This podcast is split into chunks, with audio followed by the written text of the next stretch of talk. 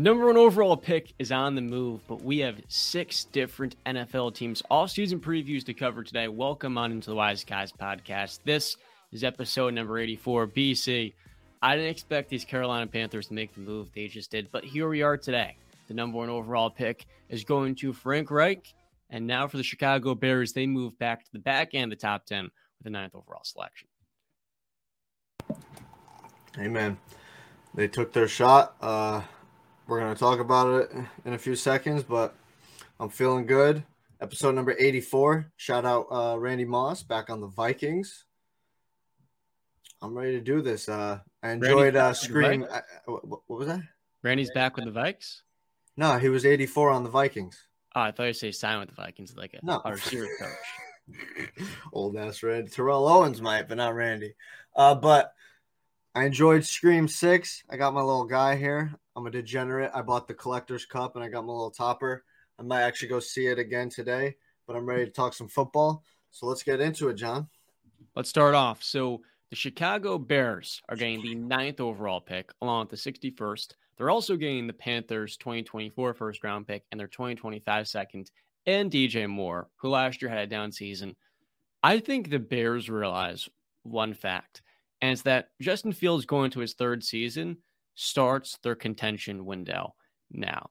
And it sounds crazy for a team that lost 10 straight games to end last season, but for the Bears, they already have the offense in place. They have one of the most explosive rushing attacks, an above average offensive line, which we didn't expect around here. And now you put in DJ Moore, a top 12, top 15 receiver, and it comes down that defense with a defensive minded head coach next year to take a big step forward. So, oh, uh, what are you asking me? What's the question? So, there's no question per se, but do you think the Bears get a home run here of a return, given they were probably not going to take a quarterback anyways?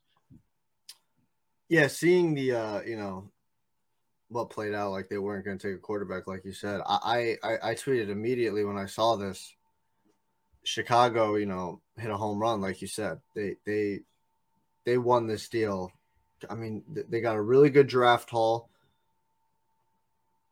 and and, I, I like that they just got a lot of draft capital for that. And then on Carolina side, man, I'm I'm I'm not liking this move at all. I mean, I guess th- this is this is what I could say for it, right? If you if because Carolina is probably this person, their executives are these people. If you believe in a CJ Stroud or Bryce Young, which I'm guessing are the two guys that they are eyeballing. I think they're the only two guys that you would see this type of jump up to, to trade up for. If you and I think it's more CJ Stroud, if I'm not mistaken. If you look at the betting odds when they traded up, it like skyrocketed to CJ Stroud being the favorite, which I'm not surprised for. He's got the prototypical height and everything from a quarterback. Bryce Young is dealing with the the, the height issues and whatnot. So in Carolina's point of view, they're like, if we believe in the quarterback, we believe he's the one. We did a great job and we made a great move. But from the outside looking in, for me, I don't believe in these quarterbacks in this draft class. I'm not very high on uh, any of them really. So I don't really like the move. I, I, I don't. I think they they gave up too much. Just like and and then there's rumors, John, that they they might trade back. They might trade down. It's like what? I've never heard it. Why not just trade for the second or third overall pick then? Like, why are you going all the way to? Well, they're leaking that to gain leverage. Look, I mostly come away at the standpoint the Panthers overpaid for the first overall pick, but this is the type of return. And in my eyes, next year be the type of quarterback class to make this type of move because Caleb Williams and Drake Maye, two sophomores who lit up this past season, have even better physical traits and even more upside than that of a CJ Stroud. But to be honest with you, BC, I think that the Panthers might hit some people here with a little left hook upper jab by taking Anthony Richardson with the first overall pick because let's be honest, he has the highest upside out of all of these quarterbacks athletically. CJ Stroud, though, let's not get it twisted, he has the highest floor. And so, given Frank Reich in Indianapolis had eight different starting quarterbacks in five seasons, I can fully understand him making this move, saying, okay, let me get someone who's young and got a high ceiling or a high high floor, But on that rookie deal, he can make a huge difference for me on day one. He can come in and start right away. That's why I think the favorite should be CJ Stroud by a landslide. And truth be told, I, I think they're more likely to take Anthony Richardson with this pick than they are to take Bryce Young. Nah, I, I don't see Anthony Richardson being. That's that's too much. Um, that's way too much. Yeah, no, no, not with Anthony Richardson. He has the highest.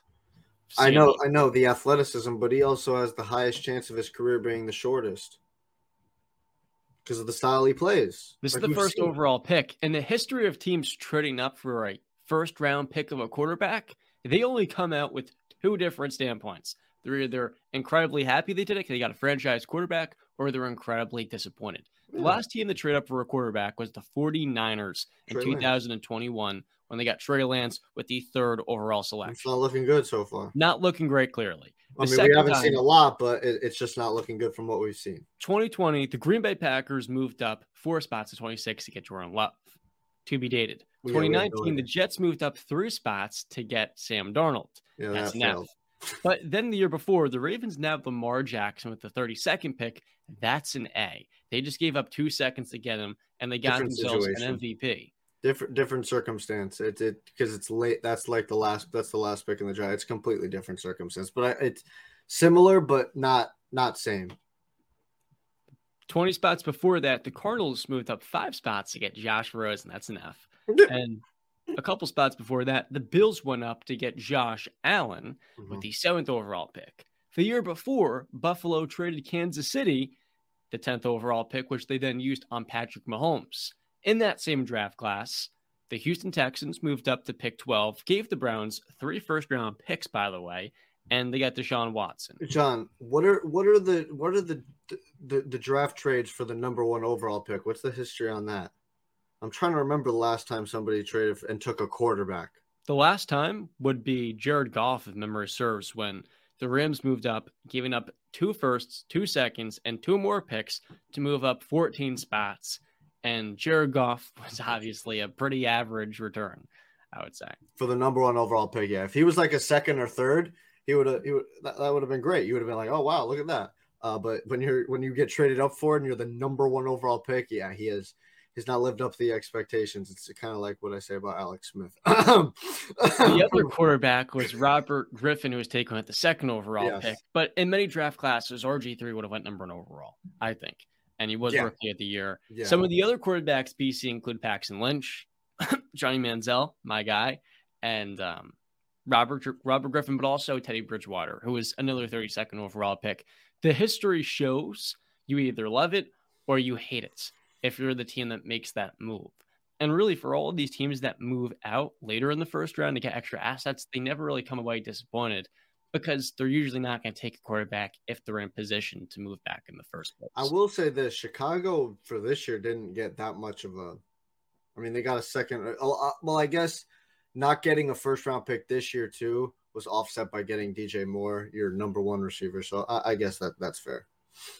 And I think with Moore, Last year had a down season, only 800 yards. He has never had a real starting quarterback he can rely on. He barely got to play with Cam Newton. Now he gets Justin Fields. There's no more excuses for uh, Justin. Quite frankly, you give him three starters, you give him an above average offensive line, and a defense that's going to have a lot of pieces invested into the defensive front. And this Bears team's in position to make it to eight or nine wins next season because DJ Moore is in the mix and this receiving core, you could add in another receiver in the third round, and it could be one of the better ones in the NFL. I'll say this about Chicago, and I'm just bear with me because I want to look up their divisional record last year.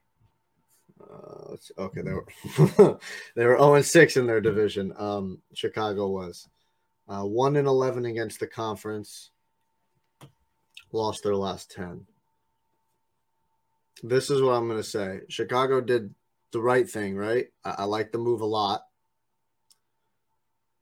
I really still see them as the worst team in the division still. Even that I'm not and and like here's the thing, John. We I know we've had this this this Jordan Love debate back and forth, but what I'm gonna say is I don't think you've ever heard me say that he's trash. Like he's garbage. I've always just come from the standpoint we don't know yet. Like you know what I mean? Like I I, I see like some of our, our videos and stuff. People are like people are like telling me like dude, Aaron Rodgers got traded up for this guy. Got, I, I never said that that was a problem. I was just saying that we don't know what he is yet, and we got to see. He's prototypical. He's got the size. He's got the arm strength. He's got some athleticism. Uh, but I just got to see uh, consistently. I'm still going to take Green Bay over Chicago coming into the, uh, next year. I'll take. I'm taking Detroit. I think Detroit has a very live shot to win the division. Agreed. Uh, and then I still think Minnesota is still a player, even though we all know that they're frauds. They're still a good team that can rack up wins in the regular season. We know that. So, I, Chicago is they still got a lot of cap space, right? Uh, 70 million, even with DJ Moore's 20 million. Yeah, because they had like 90, 95 million, I think, before that move. Uh, so they still got an insane amount of cap space. We'll see if they're players this year. I don't know what the, the free agency class looks like next year, but this year's is is not that popping. It's not like that, you know, like insanely like oh, we, a bunch of big time players are there. Maybe next year is so. Maybe Chicago is eyeing that out. We'll see how, how it plays out for Chicago. But as of right now, I'm uh, great move for Chicago, but you're still the, the worst team in the NFC North. All right, grading the Bears Panthers first overall pick trade.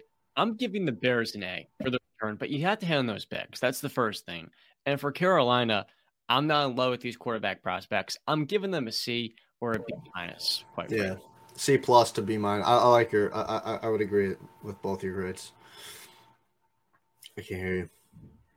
That could be an F if they don't hit on the quarterback. Oh yeah, yeah if they do, if they make you know Jordan Love, not Jordan Love, sorry, if they make Anthony Richardson the pick or C.J. Stroud, and one of those two quarterbacks pops in their first two or three seasons, you did pretty well in that trade. Well, I mean, we'll we'll see because they also they just traded away their best receiver. Their yeah, offense. that's another great point. Who is yeah. this rookie quarterback in Carolina could be thrown to? Shi yeah. Smith, Laviska Shenault, and Terrace Marshall.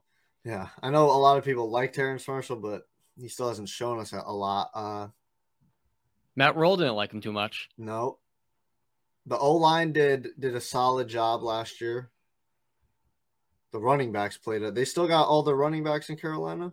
D'Onta Foreman's a beast. Yeah. He's another one of those backs from 2017 where there's like eight different Pro Bowl RBs.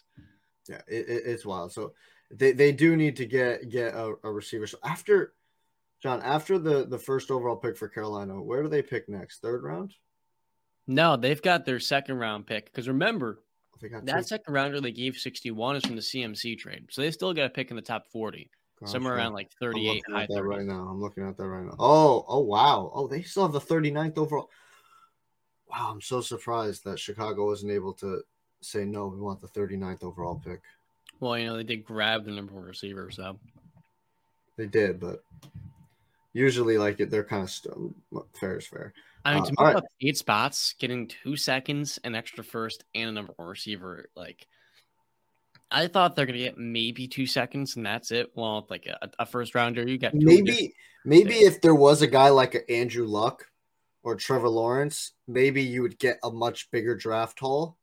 Uh, but because it's C.J. Stroud, Bryce Young, Anthony Richardson, if you want to throw him in there, John, I know you're in love with the guy. Uh, but for me, I think I, I really think objectively, every even if people are really high on this draft, objectively, this isn't a draft where you're like, look at these guys, you know, like, oh my God, we're in love with these guys. It's not, man. It's it's it's really not. That's that's where I come from exactly. Next year is where I'd be okay with this. But CJ Stroud gets compared a lot to Jared Goff with more functional athleticism and top end speed. And we saw what Jared Goff for the Rams did. He was good on rookie contract. He gets that second deal, and he's not good enough. So They've all just got these these rookie quarterbacks. I wanted to say that all these rookie quarterbacks that are in there, the the the top five, I guess you would say. Let's say uh, Stroud, Young, Levis, Richardson.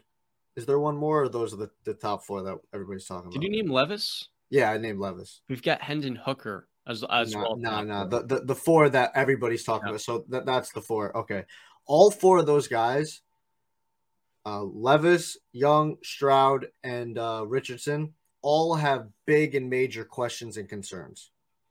You know what I mean? Young, size, can he hold up in the in the on the next level? We've seen Kyler Murray get injured. We've seen Tua Tagovailoa get injured. Help uh, um, um, Drew Brees, who was considered very small for at his time, six feet. He dealt with a major injury. We've seen guys of that stature and smaller get injured like that. So we'll see if he's able to convert to the next level. CJ Stroud, he's I know I know John doesn't like when I bring this up, but he's still got that Ohio State quarterback thing over over his head. But you want to know the difference? Stroud's not like a one read quarterback like Fields. Like he'll go through his progression. Yeah, it's different. He he he. From what I'm looking at, he doesn't run from his statistics. I, I I haven't seen CJ Stroud. I'm not a big college football guy, so he, from the statistics, he doesn't run. He can though when he needs to, and he, he had some big time running games. But the question with Stroud is upside. Is he Jared Goff, or is he going to be a legitimate top ten quarterback? Yeah, he's, he's got the size. He's got he's prototypical quarterback. He is a prototypical. I can't take that away from him. He is, but it's just that stigma of the Ohio State quarterbacks. We'll see. You know, he's playing with a bunch of elite players on an elite team. We'll see if how you are with the wide receiver ones is off. Yeah. Um, uh, with AR, it's that you can't play him day one. You cannot. Yeah. Uh, he's a he's a, he's a project. He's, he's a, boomer bust. That's what he is. And the last quarterback, Will, Will Levis, Levis, I don't even know. I have no idea. It's he's, he's another one that's looked at as he's the prototypical quarterback, but he's just he hasn't. Sh- and this is where I say, John, I know you say college doesn't mean anything, and people can say that, and and we agree. Like, listen, you can be bad in college and be great in the in the pros. You can be bad in the pros and be great in college, but you still have to produce in college for us to at least get an idea of what you are.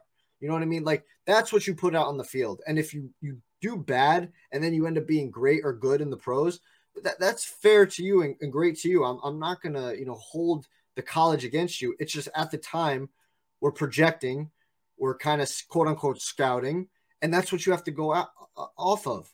You have to go off of what they put out on tape, their production. Then you go off of like their um their combine work and their athleticism and their physical traits and stuff like that. So it, it, takes all of that into consideration. So we'll see how these guys play out in the pros, but they've all got major questions and concerns. And, and I, I think not saying that statement, what I just said, is not being you're not being objective if you don't believe that statement because it's just it's the truth, man. It is. Yeah, no one's riding or dying on this class, and I'd hope not. I were a GM, I would not be putting my job on the line for these quarterback prospects unless it's Anthony Richardson. I have the coach yeah, to develop. That's your, that's your guy. Yeah, that's your guy. So, talking about some teams that have had some pretty good work from their management group, the Detroit Lions were a team I looked at this last season, Brendan.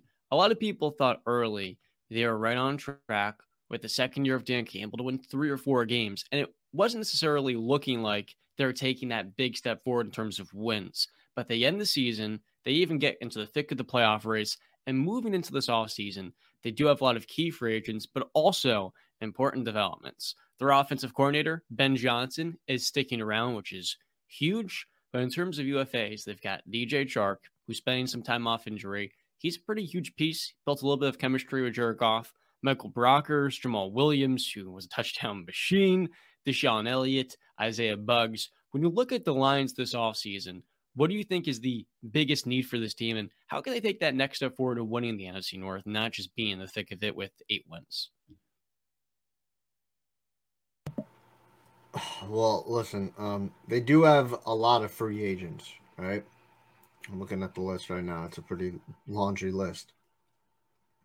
The biggest name, I think. Uh, um, sorry, John. I was reading something. Did you did you go over some of the names? Um, yeah, I read over some of the bigger ones like Jamaal, Yeah, Jamaal Williams. I think he's the probably the biggest one. Would you say? no, because you can draft a running back. I would say the biggest one would probably be Michael Brockers and then DJ. Why is Michael Brockers not popping up on you? Whatever. Uh, uh, okay, that, that that that's fair. You're running back the running back statement, and you have D'Andre Swift, so you can always just get another running back. Um, one thing I'm to look at, I'm looking at right now, it pops off. They have two first and two seconds, and that's just awesome. And I don't think they should trade any of those picks. Um, it's it's looking real good for them. I don't, I don't think they're going to take a quarterback. Uh, maybe they take one in the third round. You know what I mean? Like uh, somebody. Dorian Tom- Thompson Robinson of UCLA in the third is like a project quarterback. Yeah, something like that. But I think that they like Goff. I think I think Campbell likes Goff. Uh, he's kind of a quarterback that you can kind of mold into your own guy. Uh, they've got the receivers.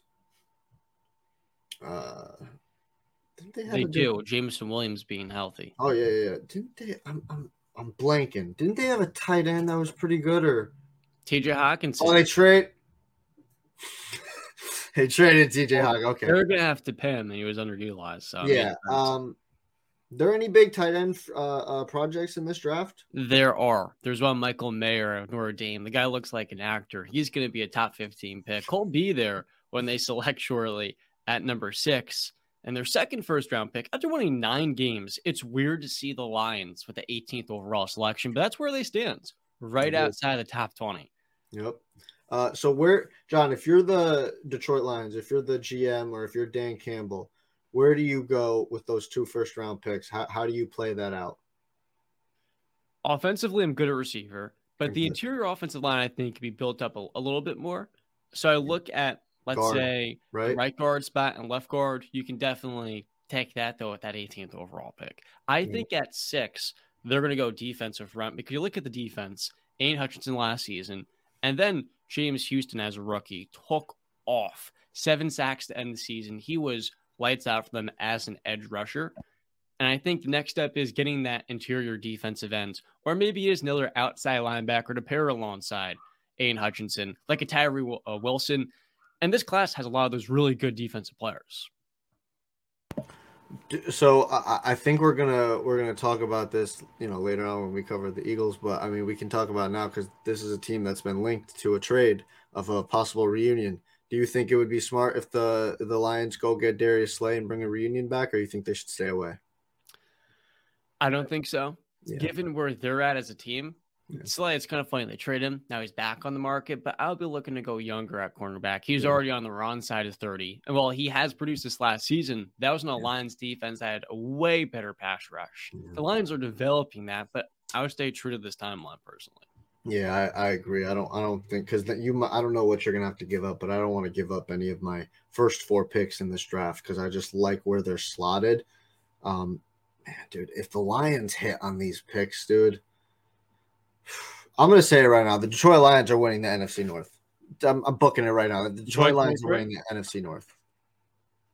Hot take. What's the record going to be? 10 wins, 12 wins? What are you talking about here?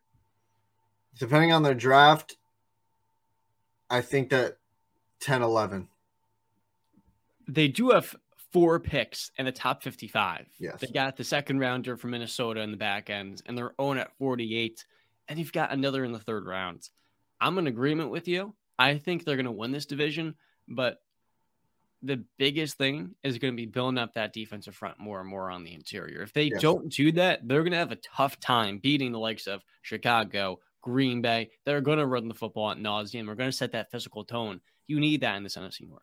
I, I, I just I agree. Uh, I I just like where the Lions are headed. I'm a big Dan Campbell fan, so let's go Detroit, man. You you finally got something to uh, look forward to. It it just sucks that when Stafford leaves, this team starts to actually, you know, look good and start building around their pieces. But is that really coincidence? We see this all the time. Whether it's the Falcons moving Matt Ryan or the Seahawks moving Russell Wilson, when you get rid of the quarterback making a lot of money on average team, you get a bunch of draft picks, you get an influx of salary cap spending, and you then reset the timeline with the new head coach.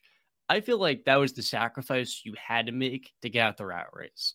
And I look at their team, there's one more hole to me, and that is running back, I think. Jamaal Williams, touchdown machine. Love his character, great leader. But I want to see him take another back because D'Andre Swift's vision this last year was not very good, and he was getting a lot of carries taken away from him due to that.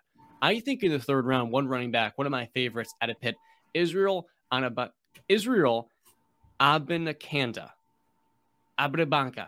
It's hard to pronounce his last name, but he was a wrecking ball this last year at Pitt, one of the best running backs in college football. And he's not supposed to go in the first couple of rounds. Maybe he'll fall to day three. And I think uh, a smaller back like that, just tough as nails, good top end speed, and he's pretty good in between the tackles. That's something the Lions really could add into this group because offensively, you already have three receivers Amon-Ra St. Brown, arguably the best slot in football over just two seasons. Jameson Williams is going to take the top off, and then DJ Chark can add that other element on the outside.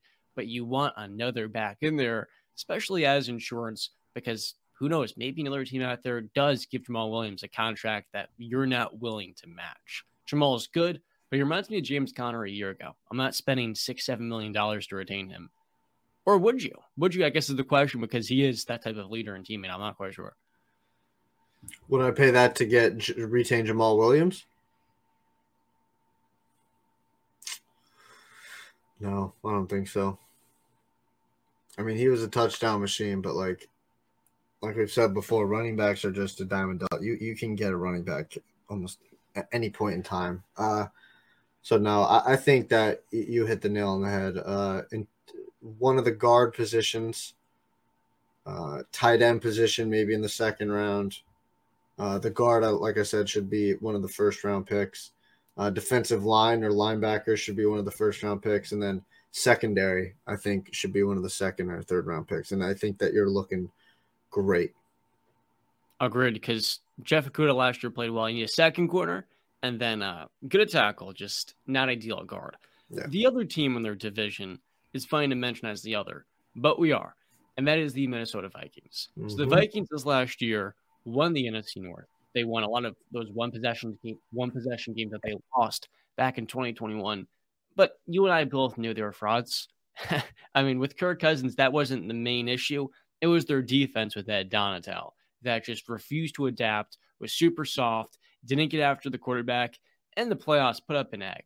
It was embarrassing watching how poorly they played, and a change needed to be made, BC. And so when I look at this Vikings all season, nothing is going to be more significant than getting Ed Donatell out that DC job and bringing Brian Flores in the Pittsburgh Steelers, who, look, in Miami didn't have the personnel, but he still made things work. So you look at this Vikings off season, and after winning so many games, when you look at where they're headed, what's the Vikings' biggest needs in terms of personnel, and where should they go in this year's off season? Uh, um, this is an interesting one. I think offensive weapon wise, they're good. Uh, I know they just released Adam Thielen, but listen, you got you got some, huh? That that's pretty huge. It it is, but I, I think we all kind of saw it coming. Uh, if he wasn't going to take a pay cut, you, you kind of had to just look at it and be like, it, it's time. He, he's not producing at the level that he once was, or even close to the level. It's just not worth it. Um, but listen, this team can put up points, right? They've got Kirk Cousins. He's a great stat patter. They got Dalvin Cook when he's healthy. He's an elite running back. You got Justin Colin Kirk's a stat patter's wild. Listen, he's got great numbers, dude. It's not. He's got great numbers. He's a great regular season quarterback. He's got great numbers.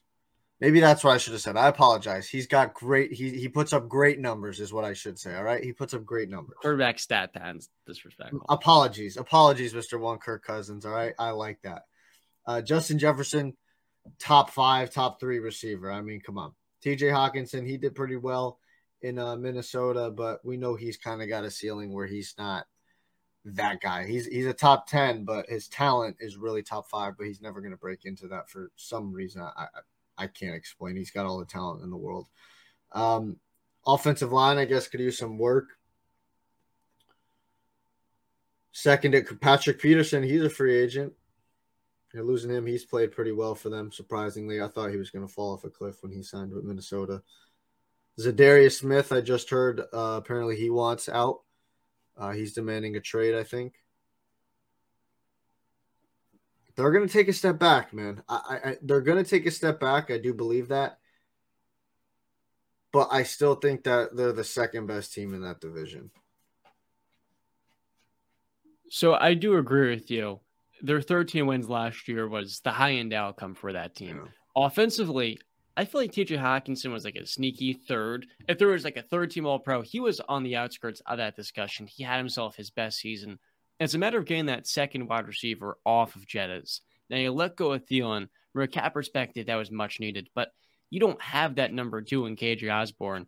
And this year's draft, you could get that. And whether it's Jordan Addison or JSN in the slot, The bigger overall question simply though is you have pressing needs on your defensive end. And so do you prioritize your second wide receiver to maximize Kirk Cousins, or do you add in a younger corner into this group? After last year, Lewis Cine and Andrew Booth hardly played their top two draft investments. Check yeah, I mean, uh, listen, if Za'Darius Smith, uh, if if if he's gone, that's ten sacks you had last season uh, that you're not going to have on your uh, uh, team next year. I mean, you still got Danielle Hunter, who put up ten and a half. He was your leading sack uh, guy, but the next highest after this is Darius Smith, four and four with uh, um, Jones the second and uh, DJ uh. That's not that good. So,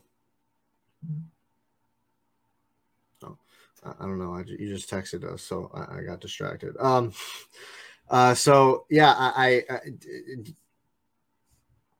I don't know if you if you gave me a question, John. I I I feel like where do they know, go in the draft? Huh? Where do they go in the draft? Where? Yeah, I said. I mean, I think defensive line. They got the 23rd overall pick.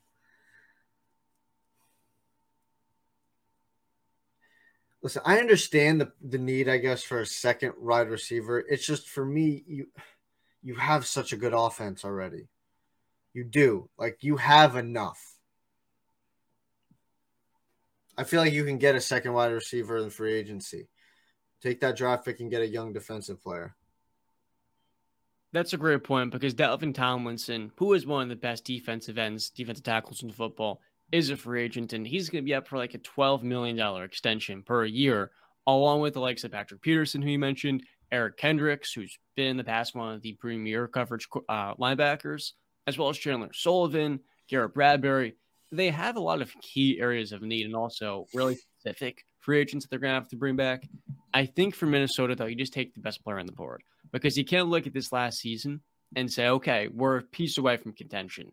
You need to overhaul that defense for Brian Flores and then add all those necessary pieces for Kirk Cousins. Because, look, I think Kirk gets a lot of disrespect by people like you that want to say he's a stat pattern, and I get that. I don't think he has that poise. I don't think he has that intangible X factor that a lot of elite quarterbacks do have. But he's performed at top 12 quarterback level for the last seven, eight seasons. So you can win with Kirk. It's just a matter of maximizing all of the pieces around him, the same way we talk about Jared Goff or Dak Prescott. To me, with Kirk Cousins, he's as, if not more productive than those guys. And so you have to mention him in this discussion. Kirk makes your floor an eight to nine win team, but now you got to put everything in place to but make yeah, John, for it. John, I've never said that Kirk Cousins is a bad quarterback. I got him ranked 14th in the in the NFL right now. I, I just say I don't think that's low. You think that's low? I guess. I mean, you, you'd put him over Dak Prescott. What's the gap between those two guys? I mean, I guess it's a pick or choose, but I'm picking Dak.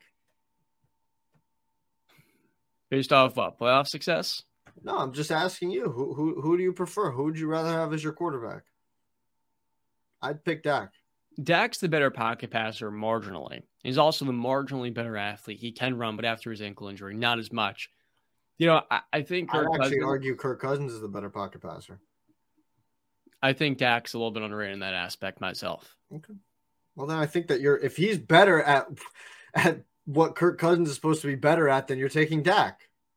I think Dak's decision making this last year is red flag. And so going off Kirk this Cousins last is year, not that good. You better. remember the fourth down play? Kirk against the Giants. Yeah.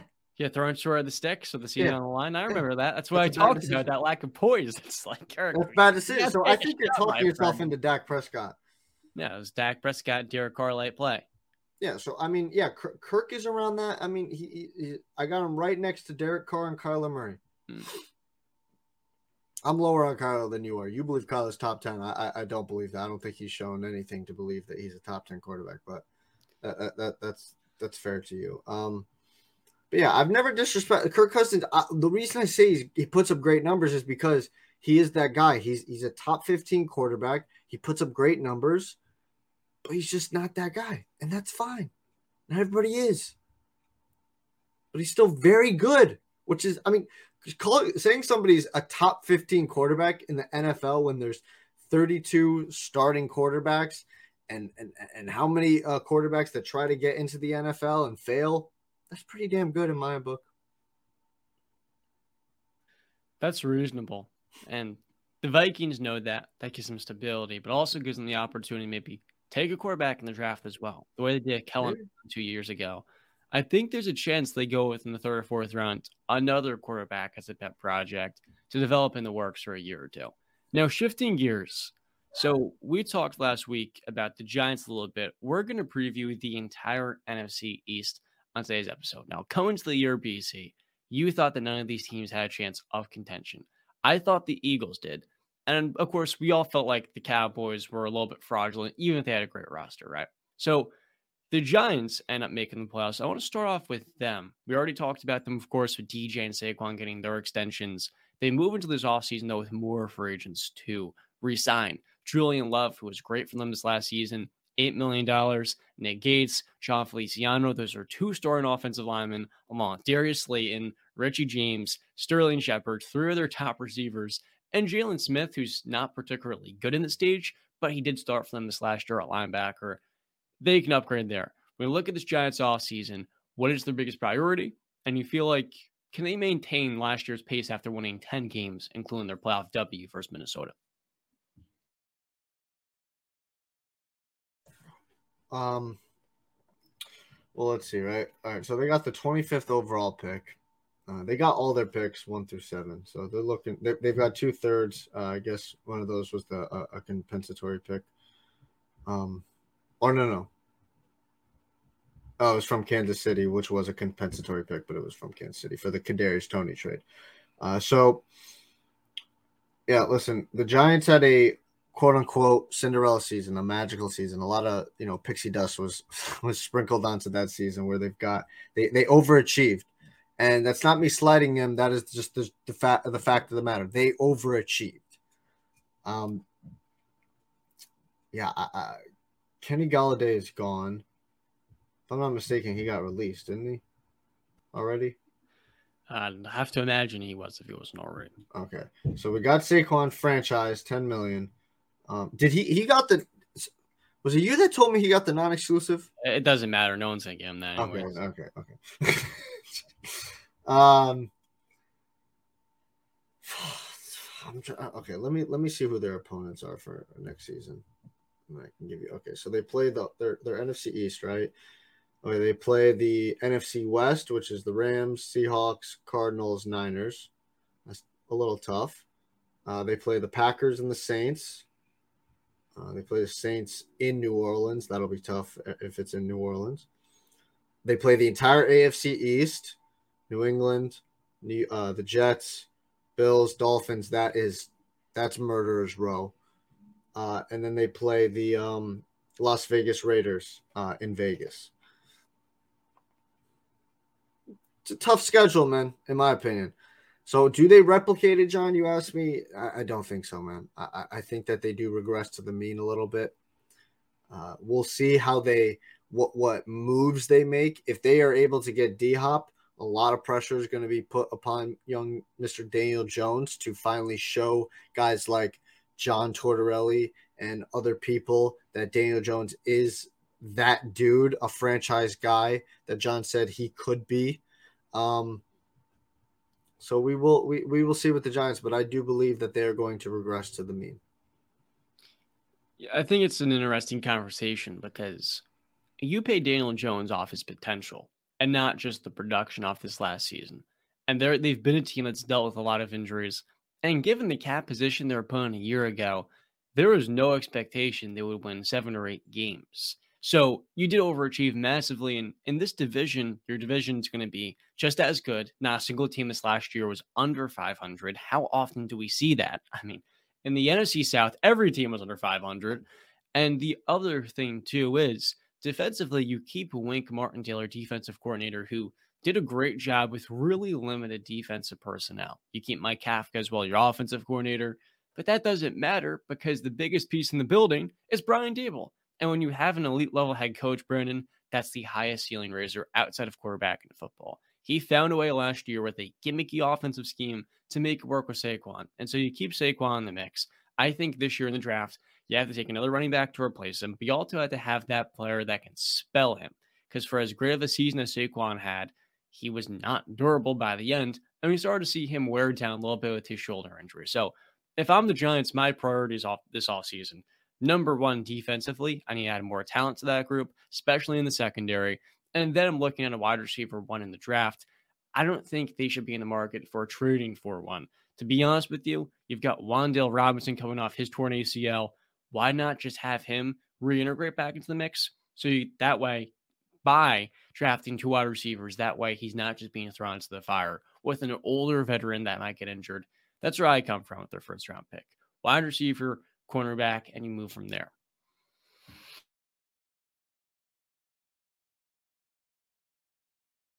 You're mute again. Apologies. You said wide receiver, cornerback, and move from there. Mm-hmm. So you don't think offensive line is a, a major concern? Yeah, you need Daniel Jones was the Daniel Jones was the third most sacked quarterback in the NFL, 44 sacks. Or that pressure rate came from their former top 10 pick last year, Evan Neal, who had sloppy footwork. And that's something you have to hope develops because they believed in him when they selected him. Not like many tackles, it takes a couple of years to develop that. So if he takes a step forward and then the third round, you go offensive line, the interior, that's going to improve with more development. You have arguably the best left tackle and Andrew, Andrew Thomas. And so that right there is the most important piece. But to be honest with you, Daniel Jones last year's athleticism was able to overcome that to a degree. So it is a need, but it says it's not as pressing a need as cornerback and surely as wide receiver. I I mean, okay, fair, but I, I just for a guy who is injury prone, getting sacked 44 times is not very good. Uh, I will ask you this. So I answered, I think that they're going to regress to the mean. Do you think that they can replicate? Where are they next season? I think next year the Giants win nine games again. They overcame so many injuries. And I think with Brian Daboll, he's going to help Daniel Jones take a step forward. Opposed to 22 touchdowns, he may have 27. And at wide receiver, they're going to upgrade massively, I believe. And I mean, this front office, I have a lot more faith in because Daniel Jones only has a $19 million cap hit for this upcoming season.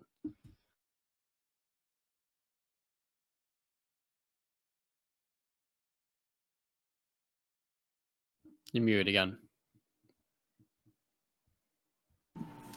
trying to get used to this. My bad. I said I think that they're going to win a couple less games than they did last season. That's fair with their schedule. Yeah. Uh, and it would help if they had an extra pick. They only have one extra from Kansas City in the third round at 102. So you do have more opportunities in the third to go offensive line. Uh, so you've got four picks in those first two days. Yeah.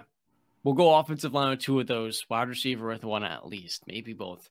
And then we'll go corner with another. I, I just um I'm I'm not that high on the on the New York Giants. I think that the pixie dust is is is kind of uh, wearing off. We'll see. We'll see about Daboll. I have a lot of. I believe in Daboll. You should. Another I, team you should believe in. You didn't believe in them early, coming into the year was the Philadelphia Eagles. Now they won 14 games, went to the Super Bowl, played a great game versus Kansas City, but ultimately lost. A couple of plays killed them. And now they move into this off season with quite a few free agents that were starting on last year's team. Defensively, they have so many that Darius Slay and his agent are working on a potential trade if he can't get the extension that he wants as an all pro player. So you look at their current, I mean, it's a laundry list. You've got Robert Quinn, who they acquired, Fletcher Cox, who's still worth somewhere in the mid teens, Javon Hargrave, who's worth upwards to $20 million. I think Chicago might sign him to plug up that defensive line. So there's a clear market. You have James Bradberry, another all pro, $15 million. Isaac Seumalo, that's $12 million. Kyzir White, TJ Edwards, he's he was awesome this last season. He's going to get upwards of $10 million, maybe 12 per Spotrac. Miles Sanders made a Pro Bowl. He's worth up to 7 million and Chauncey Gardner Johnson, who missed a month, but he was great. He's still in his fourth season. He's worth 13 million. And so the Eagles have all of these free agents. But the good news is, BC, they have two first round picks and one the top 10, thanks to the New Orleans Saints, who, uh, I don't know what they're doing over there, but they're surely helping out the Eagles and this upcoming year's draft class. Look, I think the Eagles need to go cornerback in this year's class. And I look at Christian Gonzalez out of Oregon, himself a massive pro day. He's cornerback one, given Darius the Brown side of 30. And I think James Bradberry is a little bit more of a scheme fit. I think the priority is cornerback, without a doubt. I mean, it, it looks like they're going to lose their top two corners, right?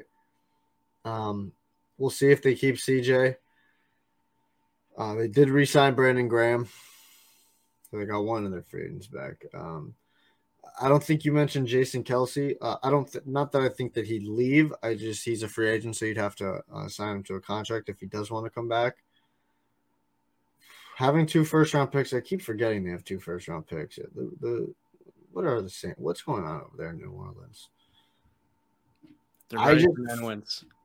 I just feel like the Eagles are going to take a little bit of a step back too, just because of all these free agents that I don't think they're going to be be able to resign. How many do you think that they're able to get back? Do you think that they get Brad? I don't think they get Bradberry back. So this is what matters. Philadelphia's projecting cap space. It's listed around eight million dollars. Yeah, so they're not getting Bradberry. You think they got a chance to get Fletcher Cox back or no? If anyone's to take a hometown discount, it'd be Fletcher. Uh, CJ. They invest a lot into him. This is what Howie Roseman's paid to do. I think CJ is going to be extended, but now you're kind of splitting hairs between him or a Darius Slay extension. Um, who specifically was granted permission to seek a trade. I'm sorry I said he's working out a trade before. He was granted permission. Uh, Hargrave, you don't think he's coming back, right? I think Javon's gone. Okay. Um, yeah, this is it, it's going to be tough. Listen, they're still going to be a good team, right? I think they're going to be battling with the Cowboys to win that division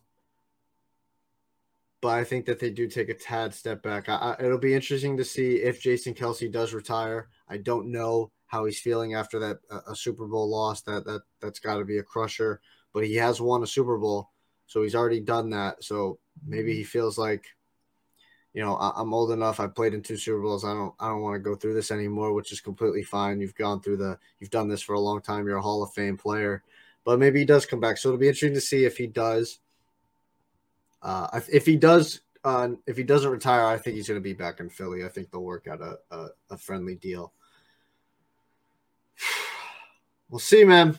I think the I think the NFC East is going to be very tough division again.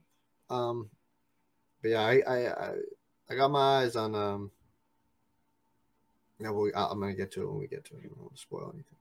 You've got your eyes on the Dallas Cowboys. So we all knew with the Cowboys this last year, Brand, they weren't going anywhere in the playoffs. They beat a Buccaneers team in the first round, and like they had an impressive season. Don't get me wrong. When they win a playoff game, it's a step forward for them usually. But they do have some questions and some potential concerns, and maybe some areas that they can, let's be honest, replace, maybe develop. Because in the past, they've signed some really bad contracts. The Ezekiel Elliott extension has aged like milk. And for Dak Prescott, he got a, a $30 million extension over four years. Was more than that. And he's been good for them. He's been a floor raiser, but in the highest levels, he showed this last year. He dealt with injuries and he also dealt with some turnover. And whatever you want to call it, you want to call it a fluky season. He had some turnover issues in 2022. And now for the Cowboys, you move into this offseason with really the expectation of contending. Do you think there's a pathway legitimately for Dallas? A pathway to a Super Bowl? Haha. uh, um, no, I don't. I don't. I got to be honest with you. Gut feeling, no. I love that Dan Quinn is still there. Not a big fan of Mike McCarthy now calling the offensive plays. Uh, that's going to be real, real interesting. Uh, I still love Dak. I, I, maybe it's a fault of mine, but I, I just I, really do. I'm a big fan of Dak Prescott. Uh, I do like CeeDee Lamb. I think he's because he became a true number one wide receiver last year. The offensive line is still pretty good. Um, you still got Micah on the back end, Trevon Diggs, Demarcus Lawrence. I still think that they're going to be a player in that division. Uh, I think that them and the um, Eagles are going to be fighting for that number, uh, um, the number one spot in the NFC East. But I just, I wonder, man. I wonder about this Cowboy. I wonder about a lot of things. The free agents they've got. They've got a couple of nice free agents that made. Anthony Barr, Anthony Brown, uh, Noah Brown, Dante Fowler, uh, Johnathan Hankins, who was supposed to be that big nose tackle signing. Uh, Jason Peters, who came off retirement, he probably not that big of a deal. They they franchised Tony Pollard, but he had that terrible injury, so we don't even know when he's going to be back. Uh, Cooper Rush, Cooper Rush, free agent. Um, Dalton Schultz, that's a big free agent too. Uh, he was a big safety blanket for Dak. Leighton Vander Esch, the Wolf, and uh, Donovan Wilson. So they've got some free agent and T- Terence Steele, the the uh, but he's restricted uh, free agent and he got injured. Um, so they got some they got some people that want some money, and uh, I don't know how much money they got left. 12 million roughly in cap. And now for all of these teams, they can restructure some of these contracts as they have with Zeke and with Dak. I think they did they did they restructure any? I, I thought I maybe not. Maybe not. Well, look, you can check that. In this upcoming year's draft, the Cowboys have the 26th pick, their own second, their third, and their fourth. Part of the issue is not only do you have limited cap spending, but you don't have the resources to go out and upgrade at a key position. So I look at their off season and what they need to prioritize. Offensive line's taken a step back in recent years. I do feel like offensively, you hope Michael Gallup can get back to that 2019 form, the guy that wasn't a thousand yard receiver, one of the better number twos in the game. That way, you can prioritize on the defense another interior defensive lineman, really surrounding Micah Parsons and Demarcus Lawrence with as much to stop the run and really kind of alleviating the pressure on them to be superheroes. Defensively is where the Cowboys need hang their hat. Dak Prescott can't be the one driving you deep into the postseason. It's got to be the other way around. And I've said this before with Dak Prescott, the Cowboys aren't going anywhere in the playoffs. It's going to be a long time until they actually make it back to the Super Bowl. And I feel like the one thing in their way is paying a quarterback that doesn't have that X factor over $30 million a season because it limits your number one, your cap spending, but it also devalues your draft picks when you're picking every single season in the 20s and not somewhere in the 10s. And so he really truly is the ideal Tony Romo successor. He's the exact same. And I like Tony. I don't want to hand the man, but it's been the same thing for the Cowboys for the last 15 years. And until they can escape that rat race, BC, I think it's going to be an even, even longer time until they do get back to this glorified NFC championship game and ultimately the Super Bowl.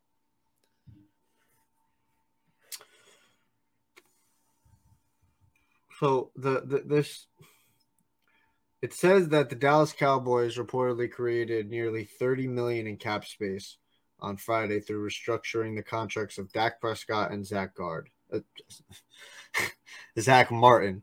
Um, so it looks like they freed up some space. Listen, they got a lot of people that uh, you know made some plays for them last year. That I don't think that they're going to be able to sign any, everybody.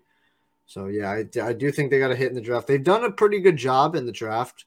Uh, we got to give a shout out. I think more more since since Stephen Jones has taken over, uh, they've done a very good job in the draft. So I, I expect them to, uh, especially offensive line. I mean, if they take an offensive lineman, it's almost a guaranteed hit. So, but I don't think that they go O line this year. Uh, you said, you know, maybe get a guy to go next to Micah Parsons. Uh, we also got to talk about Micah Parsons. is going to be up for a contract very soon. He's going to be one uh, a major deal. Uh, Trevon Diggs. So again, they've got a lot of people that want money, and I don't know. Jerry Jones said you'd uh, you'd write a blank check to win a Super Bowl. You might actually have to have to. And that's that's kind of my thing. So Mike McCarthy didn't bring in Kellen Moore, and now McCarthy's calling plays. I wonder if Jerry Jones has something to do with that.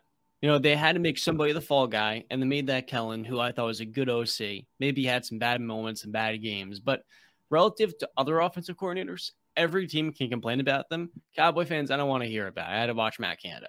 So the biggest thing is not going to only be him calling plays. It's also going to be the development of a Sam Williams, a defensive end they spent a second round pick on, because those players they spent day two picks on in the draft, they need to develop them become day one, day two starters or year two starters. That way in the draft, maybe you do prioritize more on the offensive end. Maybe get that extra receiver because Dak's going to need everything. The same way we talk about Kirk having to have all the weapons, the good enough offensive line, and the good running game is the way we're going to have to talk about Dak Prescott because in the regular season, he can drive elite level offense in a top 12 quarterback. But for the Cowboys to really take it to that next level, for it to be worth keeping on to Dak, holding on to him long term, you've got to make it worth your while in the postseason.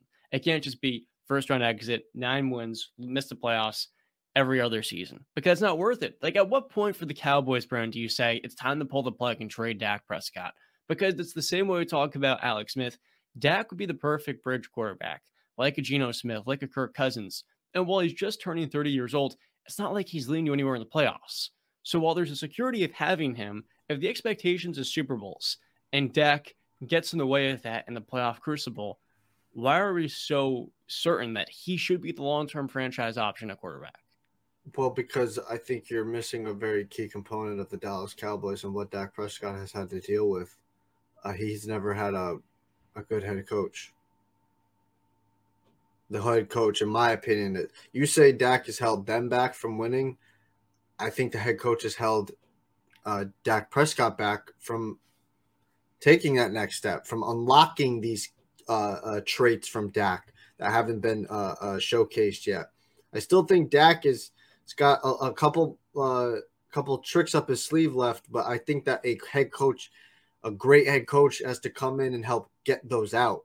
And sometimes it, it does take. Go ahead. So if that's the case, shouldn't they have to find a quarterback that can overcome that?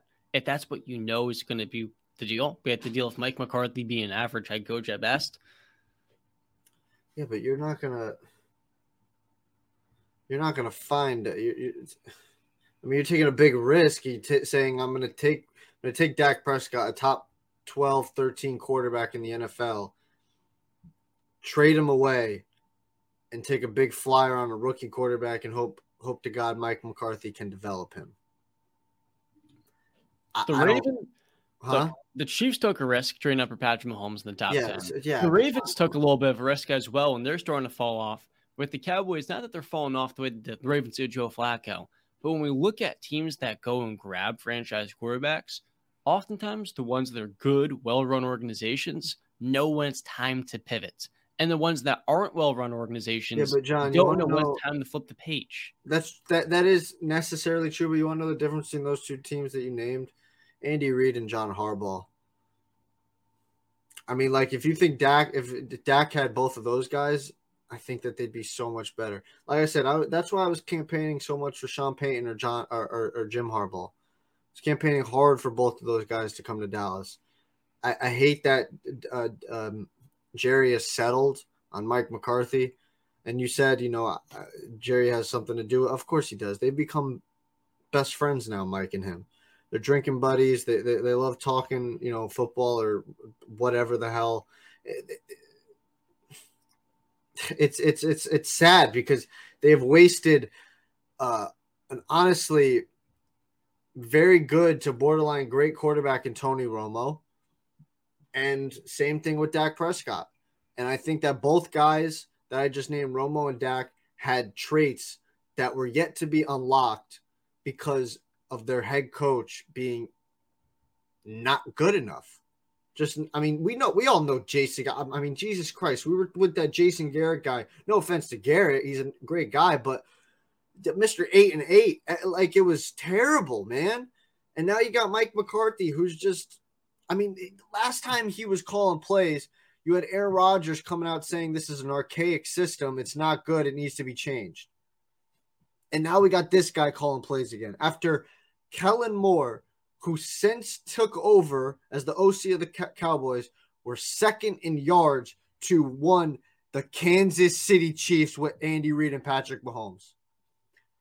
And we changed that? No, the problem was Mike McCarthy and you had Sean Payton. I would have given up that 25th overall pick for Sean Payton. John, do you agree? If you're the Cowboys, I would have for sure. Yeah. Thank you. So I, I, I just or begged and begged John Harbaugh, but I think we all know why those guys aren't coming. I mean, Sean, I think had a better shot because Sean and um Jerry are friends and they know each other. They've talked, and I think Jerry would be willing to give him the reins. John would be a much harder uh, conversation to have with Jerry. Those guys would be button heads, and it probably wouldn't be good because when you got two alphas going at it, it's it's not the best. So, but I was just, I was like, come on, give Dak a quarter, a, a, a head coach that really. And if you want to hold that against him, John, that's fine. But sometimes you need that guy to really unlock it, you know, for you. I see where you're coming from. Now, another team in the NFC East that we don't know what they had the quarterback, and we also don't know if they had the head coach is the Washington Commanders. Now, the Commanders this last season got off to a terrible start, but finished at 500. There's a chance they could have made the playoffs, but they ultimately fell short. BC, their expected quarterback coming in is Sam Howell after releasing Carson Wentz. Now, that's a completely different video and Taylor Heinicke being set for free agency, they move into this off season with their main free agents being Bobby McCain, Wes Schweitzer, which is starting guard. He's going to be somewhere in the mid teens. Daron Payne, who they franchise tagged, Trai Turner, and Heinicke, who I mentioned before. Given the big bad Eagles are in this division, and you've got the Giants developing as well, Brian Daboll, number one, is Ron Rivera going to be able? A year ago, you're calling Ron the best coach potentially in his division. Is he going to be able to keep up? And if not, should he be gone if they don't make it to the playoffs this next season? Given they still don't have their quarterback in year four of the Rivera era. Uh, well, I was calling him the best coach in the division at the time because he, uh, off of what he I had mention that, my he, friend. He, he was he was the best head coach at the time. I said that. Um, listen, I like the Commanders. I'm, I'm let me say I don't like the Commanders. I think Dan Snyder needs to get the hell out. Um, I hate the name the Commanders. I really was on the on the um, train of uh, Red Wolves or Red Hogs. I thought Hogs fit them perfectly because of the uh, they were called I think they were called the Wild Hogs back in the 80s or uh, I believe that's what it was. John was. Riggins back Yep. in the 80s. Yeah. Um, Red Wolves is just a cool ass name. Wolves are cool, and I think they would have created a cool logo and um, um, jerseys and stuff, and they went with Commanders, which is just too long and just what the it's so stupid, man. Um, but besides that, Sam Howell. I think Hal, let me jump in real quick. Yeah, For a fifth round pick, Hal should have been a day two selection. He's got good at, good athleticism. He's got a really good arm. And in his last year at UNC, he had no supporting talent. And so when we look at a lot of these quarterback prospects, when they have a terrible circumstance they're being thrown into in school, that shatters their draft stock. And we saw Hal versus the Cowboys. This is how I should have introduced the, the topic. Howell lit up that Dallas defense. And he, he didn't necessarily line him up, but in his NFL debut, he made high level throws. He got into the end zone with touchdowns. He can use his legs, he can get at the pocket, he can extend. I think Hal has all the tools. It's really just a matter of him with Eric Bieniemy this year coming into the fold, building that rapport, and taking things from there to Terry McLaurin, some of these other weapons that they're trying to develop. Uh, and I certainly don't think that Hal has a lack of potential. It's a matter of tapping into that, which is the million dollar question for Washington. Yeah, no, listen, I I, know about Sam, I, I, Sam Howell was going to be a, a highly touted prospect if he was able to come out in his uh in, in 2020. I mean, his rookie year he put up a, a rookie uh, freshman year 38 touchdowns, seven interceptions. Um, and then his next year 30 and 7 but his completion percentage went up from 61 to 68 in the second year and then you 2021 was a down year for him uh I, first off i gotta say i mean I, i'm looking at a picture right now from 2022 dude like the beard real jealous of the hairline and the hair real freaking jealous um It looks like Baker Mayfield, doesn't he? uh, not really. Not really. His he's got a much put in uh, hairline. He, he doesn't look like Baker at all. Uh, he's got a really squished in face. No offense. I'm jealous of the hairline. I'm just making observations here. Um, but in terms of Howell being the starting quarterback, I mean, we're gonna see. Listen, he had a good game. They got good weapons. I like their weapons, right? Uh, the O line, it, it, it, it's got some promise. The defense has promise. You've got you've got your picks, 16th overall pick. You brought in Eric Bieniemy, who's now the assistant coach and offensive coordinator. He's going to control the offense while uh, Del Rio and um, Ron Rivera control that defense. Let, let, let, let's see. I'm I'm I, like I said, I like the team. I like the roster. I, I, I gotta see Sam Howell. I gotta see it to believe it. If they can, if they ever, if they really did, like, let's say they got Aaron Rodgers or something like that, I'd be much more on this trainer. If they got even Derek Carr, I'd be a little bit higher on them because they've got some some good pieces here, and I, I think that they can make some noise in that division. I do, depending on Sam Howell, they should be the third team, third best team in this division this year. I, am sorry about the Giants. I, the Commanders. That, the Commanders had the Giants. That's your hot take coming to 2023. Depending on Sam Howell, if Sam Howell produces, or they end up getting a better quarterback than him, I believe the Washington Commander, Washington Commanders are just a slight step above the New York Football Giants, and they are the third best team in that division. I do believe that. I'm not going to hold that against you. I think though this is the last year of Ron Rivera, and I wouldn't it's, be surprised midseason. It's a it's a make it or break a year for Ron Rivera. Yeah, Chase Young's coming off an ACL tear, and it's going to take a year to get back to that level he was at right in his sophomore season, very early. And he even then in his sophomore year he was struggling, had a great rookie season, and he wasn't developing his pass rushing repertoire. So if the defense doesn't take that step forward, you can upgrade in the secondary. I'm a big Kamren Curl guy. I love his physicality, and Kendall Fuller as well they need to get the right scheme fits at cornerback. Because last year with William Jackson, it didn't work out. He dealt with the back injury. They're paying him over $10 million. The defense has a quality front seven. Talk about Daron Payne. And shortly, Chase Young has the potential to be a game wrecker. Montez Sweat as well. If you've invested a lot into that side of the ball. If the defense next year is not elite BC, I think Rivera's gone mid-season. Because offensively, I think they're going to take another step forward with a better offensive coordinator, I have a lot of faith in Bieniemy, and you listen to the guy speak. He sounds like a natural born leader, somebody that, for as much as we question if he's good at interviews, seems like someone that can lead. I'm a fan of him, a fan of his game. I'm not necessarily fully familiar with it. He spent a lot of time with Andy Reid, but I want to see how this offense looks.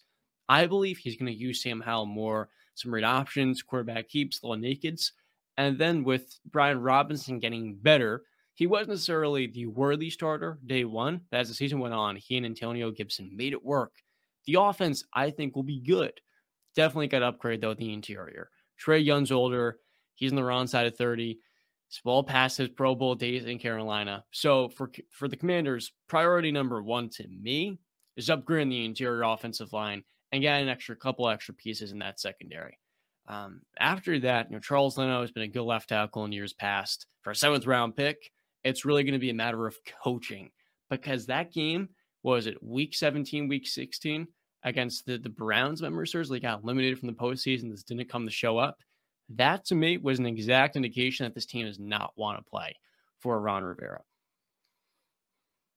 Um, I mean, it's listen, he's he's this is a make or break a year for Ron Rivera. And I mean, they bring in Eric Bieniemy for a reason for that. If Ron doesn't get it done, uh, I think I think he understands what's what's going on. That he's he's on the hot seat right now. And I hate calling for somebody's job, but of all the coaches in the NFL, the one to me is Brandon Staley. After Staley, it'll probably be Riverboat Ron, and I think he's had a great resume. Eh, went to a Super Bowl, not the most amount of winning seasons per se. Um, I, I respect the hell out of him. Seems like a great guy and a natural born leader but really, I keep looking back to that game. I'm checking now. Was it against the Browns? Yeah, it was against the Browns week 17, where they can make the playoffs and they don't come to show up. Once they get eliminated from the playoffs, they play spoiler against the Cowboys, but not really because they were already in playoff position with 12 wins. Yep. Disappointing. Now, shifting gears, we've covered all four teams in the NFC East as well as the Vikings and the Lions in record time, only an hour and 10 minutes. Do you have any trivia questions we can get on the show, perhaps? Because I'm looking at if I can get one for you. I might have one. Right, let me let me let me look it up. Um,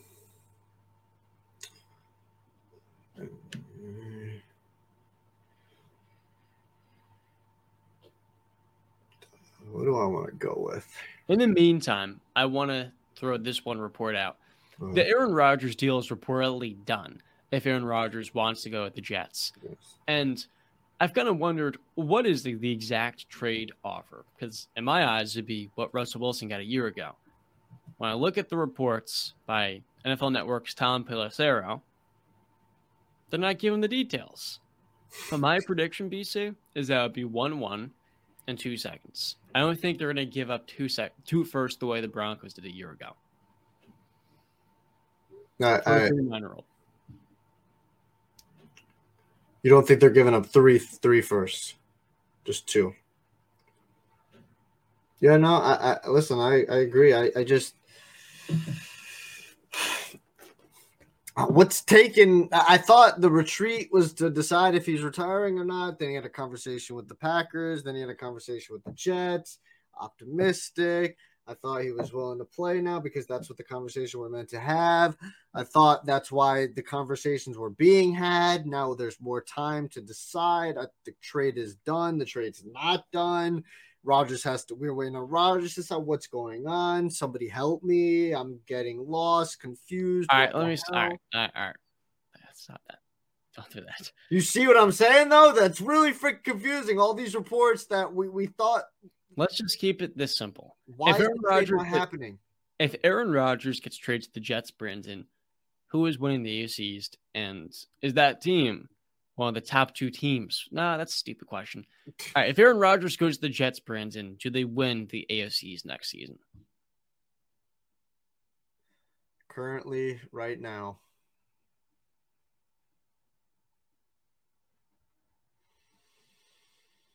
No, gut reaction, no. I agree with you. I just think it's such a tough division. the Dolphins just I feel like everyone's overlooking Miami because the quarterback situation, but I feel like they're going to come back even better next year with Vic Fangio. And their offense, very few teams can stop it with Tua. Then I look at the Bills. They get worse in December, right? But the Patriots get better in December. So those six games and the AFC East is going to be tough. Aaron's never been that far out east. And given he's going to have to work with these young receivers, the only question I have with Roger, Rodgers to New York is is he going to develop chemistry the way he didn't with Christian Watson and Romeo Doubs up until week 10, week 11? And at that point, it was too late and a day late and a dollar short. So that's the first question. The second question is BC. I mean, if they're giving up a first round pick for Rodgers, they're not going to have the first round pick to invest in left tackle where they're storing a 37, 38 year old Duane Brown who's well past his days. So I don't think the Jets win that division, but if they do find that left tackle in the second or third rounds, or maybe Mekhi Becton finally stays healthy for the first time ever, I do think they can win the division. But it comes down mm-hmm. those two factors. And the third, Breece Hall being close to the same player he was pre ACL injury, because that was an elite level running back. But you tear your ACL in the middle of the season, we all know it takes a year to get fully back to that form after your return. So technically two years. Mm-hmm. Yeah, I I, I hear you. I agree with you. I have the um I have it. I have the trivia. Good. These Is this an NFL or an. NBA trivia question? This is an NBA. Perfect. NBA trivia. no. Let's get it. Why the hell? Okay, no. Come on, man. Here we go. Okay. John Tortorelli. Can you name the top 10 steals leaders of all time? Number one, John Stockton. Okay. Yep. Number two, Jason Kidd. Okay. Number three, it, this is going to be impossible to guess in order, but Jason Kidd's on the list. Yeah, you don't have to get in an order. I'll, I'll tell Stockton's number one. Kidd is number two. Chris Paul, He's number three. Michael Jordan, Is number four. LeBron James. Is number nine.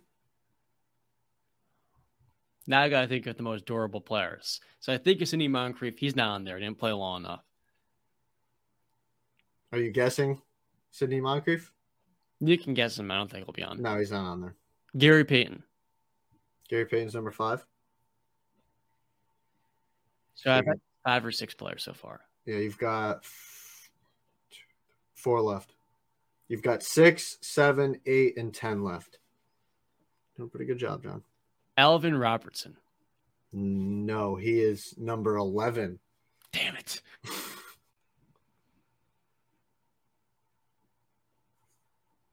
Kareem. Kareem Abdul Jabbar is not on that list. That was a bad guess. He's not even top. He's not even top 40. Magic. Magic is not on the list. He's number 23.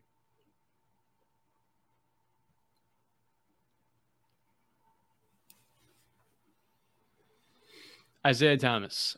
Isaiah is not in top 10. He is number 17. All right. NBA trivia. I've guessed six out of the 10 players Stockton, Kidd, Paul, Payton, MJ, and LeBron. Yes. So I'll give you. You want any hints, or you want to keep trying to? Give me one more guess until you give me the first 10. All right. All right, go ahead. Scottie Pippen, There you go. Number seven. Three left. Steph Curry. No. Okay, give me the first 10. All right. So we'll go. All right. This guy, not an American, all time great. Andrei Kirilenko. No, I'm trying to like not s- spoil it for you. I don't want to give you the team. Don't want to give a position either. I feel like that's going to give it away with what I just told you. I'll say big man. Hakeem. Okay, yep, that's number 10. I should have We known. got two left. One guy, in my opinion, I mean, I'm going to be honest with you. I might get hate for this. I don't think I've ever heard of this this guy. Tiny Maybe- Archibald. No, maybe vaguely I've heard of him. The other guy I, I I've heard of. You're gonna give me two more guesses until this ends. Okay. Okay. Take two more guesses. So this other player that you do know, you know the name. Yeah. All right. Is he white? No. I figured that would cut down the can. It's oh man. Does he play point guard? No. Did he play in the Western Conference? Uh yeah. If- Played for two teams. two teams. Can you give me the division for one of those two teams or no? I have to look it up real quick. Hold on. Yeah, no one really cares about NBA divisions. Steve Nash? I said not white. Ah, you're right. Yeah. you asked me that question. Uh, and you told me no point guard. God. I said no point guard. Oh, God damn it. Uh, he played for majority of his career. He played in the north northwest. If it was that division back then, Nate McMillan. no. Am I close? He's an NBA champion.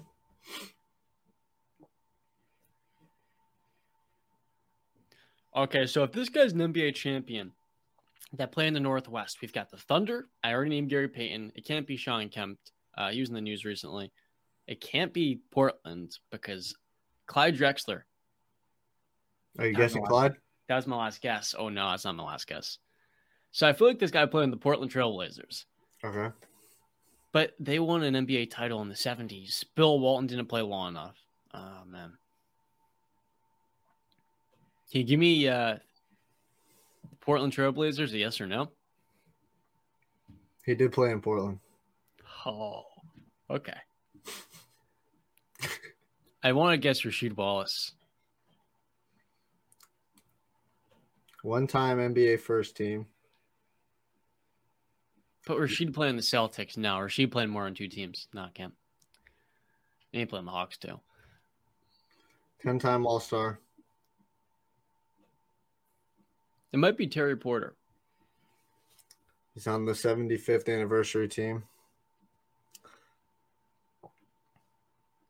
It's not Dame because this guy playing on one team, uh, two teams. Not a point guard either.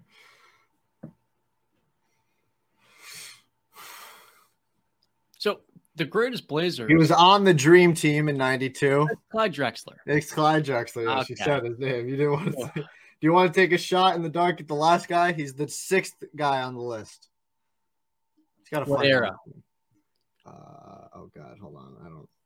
I don't even know. He's got a funny last name though. You should be able to look it up. I am. Um, he played from '78 to '93. Okay, I feel like this was somebody from like the Boston Celtics. Hmm. Played in the Eastern Conference Oh, his entire career, actually. Oh well, one team he played in the Western Conference for a year. did he play in the Celtics? No, I'm thinking of like God Sham God.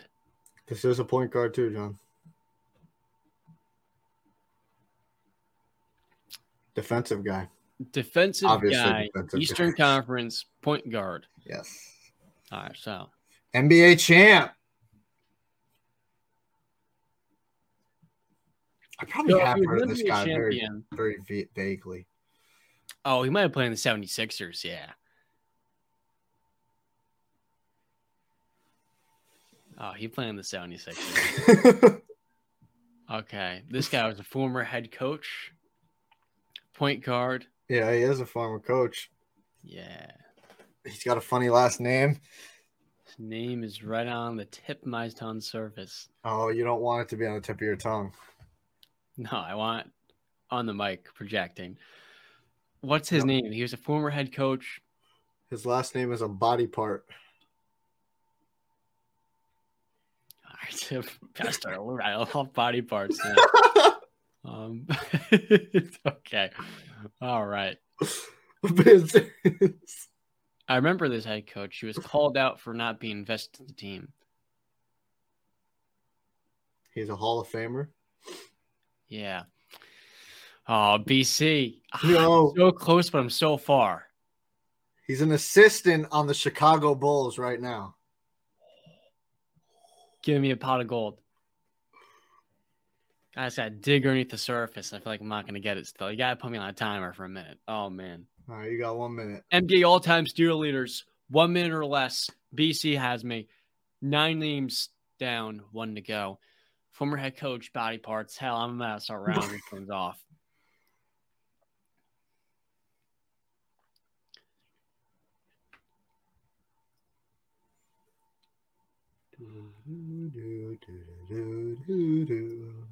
Man, BC, is tough.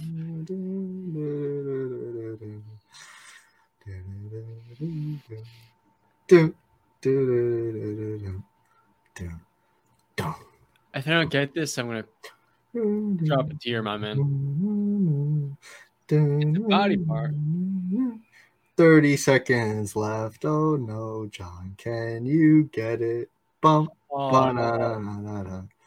Dun, dun, dun, dun, dun.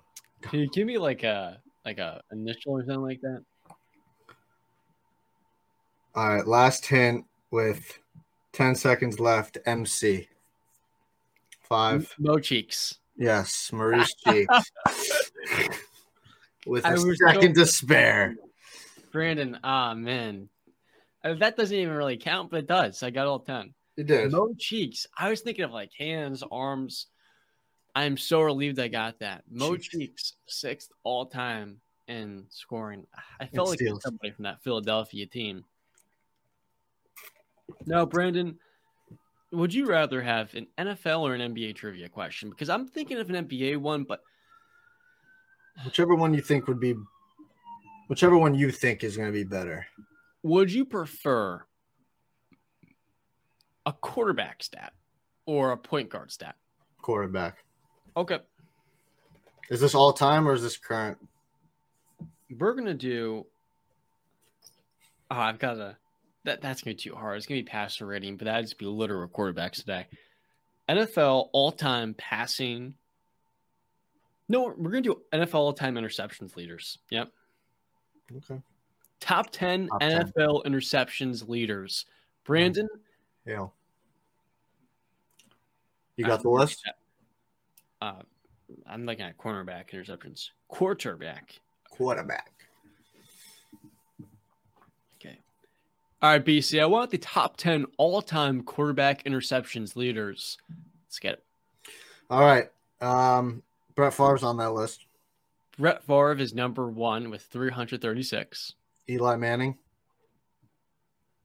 Eli Manning actually is not in the top 30. He is all the way down. What? That can't be right. He's no way. Oh, sorry. Eli Manning's 12th. I missed him. 12? Oh, he's not even top 10? Damn it. Um, Peyton. His brother Peyton is ninth with a total of 251. Sorry, John. Roethlisberger. Ha, Big Ben's 23rd. Ah. 211. Wow.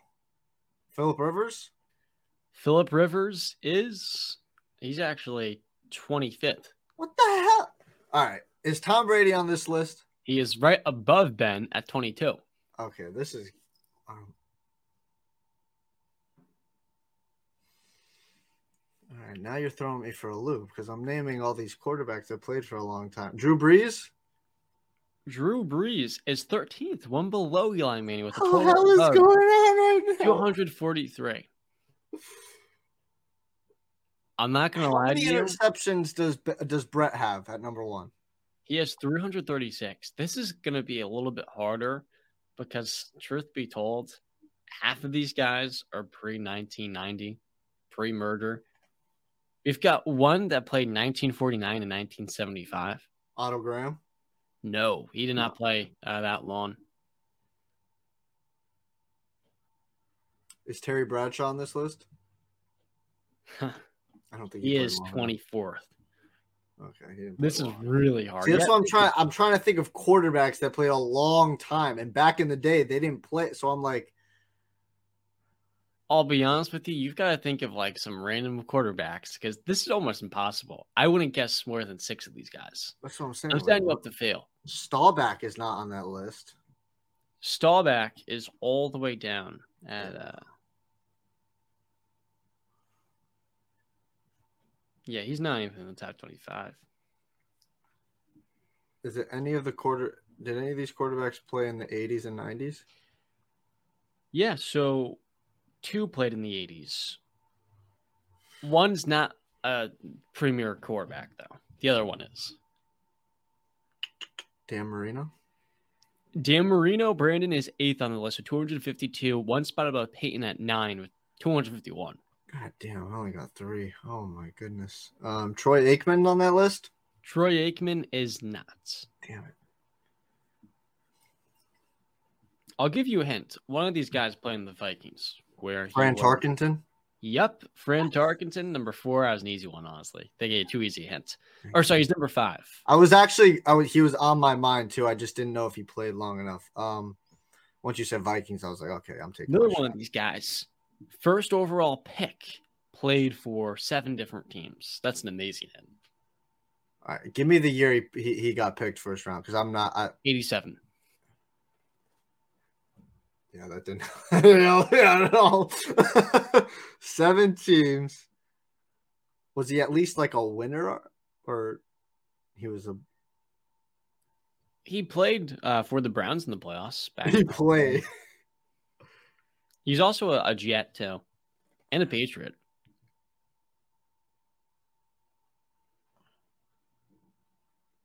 While you're pondering that one, I'll give you another. This guy, all timer, golden arm.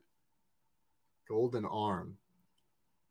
All timer. Actually, it was Golden Boy. Oh, Montana. Golden boy. It was All-time- Golden Arm. My fault. He's an all-time like consensusly. He's an all-time great quarterback. yeah, but he's historic. Like top ten or Yeah, I'd say so. To some people, he's uh higher, but really? so listen to this. He is one spot above Marino and two spots above Peyton Manning. He's two interceptions above Manning and one interception above Dan Marino. So he's just edging them out here at number six. What seven. year did this guy play? Oh, he played from 56 to 73.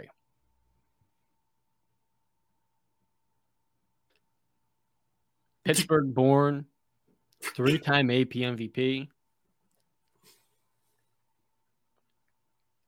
engineered the two minute drill Oh man, BC, I'm disappointed in you. Former Steeler, even. Former Steeler? For a brief period of time where he was drafted by them. Five time, no, four time passing leader, four time TD leader. All right, another one of these guys. He actually played in the NFL championship. He beat him, that guy. Uh, I can't give you the team, but he played in the 40s to the 60s. Who do you say? Name Namath? No, but No. you're on the right track. If you think of New York's best quarterback before Namath, I'll give you number 10. Oh, okay, that's not gonna happen. um, We can cut it. I can give you a more realistic one because this is this is impossible. this, I mean, you gave me one of the. T- I thought this was gonna be much easier. I was like, okay, but all those quarterbacks that I knew, I thought they were up there. They didn't throw enough interceptions, unfortunately. I guess not. I, yeah, I'm. I'm drawing a blank. I, I, I got. All right, Yeah. number two, he was drafted by the Bears, but he's best known for the Raiders in the 60s and also the Oilers in the early 60s. You say Raiders, Kenny Stabler, but it's not Kenny Stabler. This guy was, to- Brad, he was tossing around one season, 42 interceptions. So, I mean, like, he really caught up ground. He was the leader before Brett Favre. I- don't. I don't know. I don't know, man. I feel like I'm about, All right. I'm tossing in the white flag on this one. You're tossing it in. yeah, so- that one. You guessed Brett Favre number one, Yeah, Dan Marino number eight, Peyton Manning number nine, and Fran Tarkenton number five. I got four. Yep, four out of ten. Now, Brandon, this is a pretty hard one. Number two is George Blanda. Oh, I've heard of him. I would have never got that. Number three, um, you probably weren't going to guess this one. Playing in the '60s, less known, John Hadl, No, 268, but he is uh, an AFL champ, six-time Pro Bowl. never heard of him. Number four is someone that I'm reportedly related to. I don't know if that's true. This is the guy who played on seven teams, Vinny Testaverde. Oh, Yep, I didn't think he played long enough. Yeah, his, know. his name Oh. went through my head, but I he didn't played think for 20 played. years. Damn it! You got five.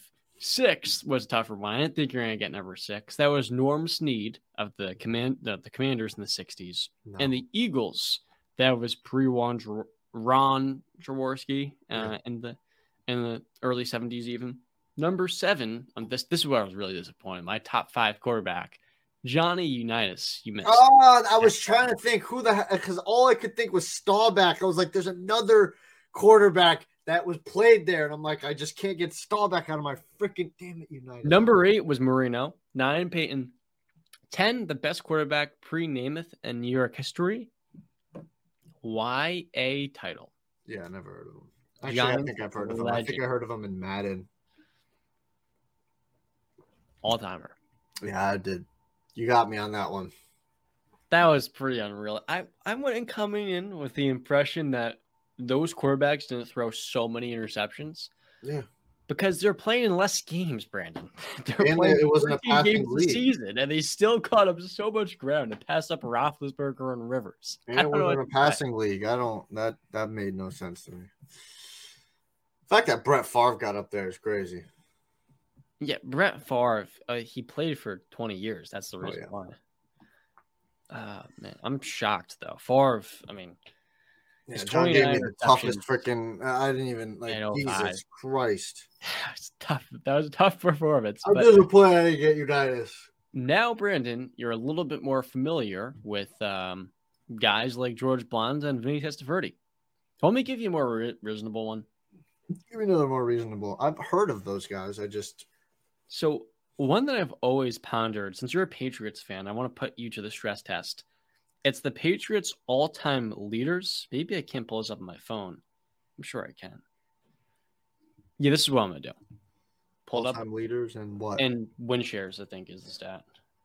and win shares. So basically, like who played the longest and won the most games. Um, Okay, Let me double check to make sure it's like viable. And if I can't get that, I'm gonna hit you with something just super simple, like I don't know, two. That's actually kind of a tough one. Can I pull it up right here?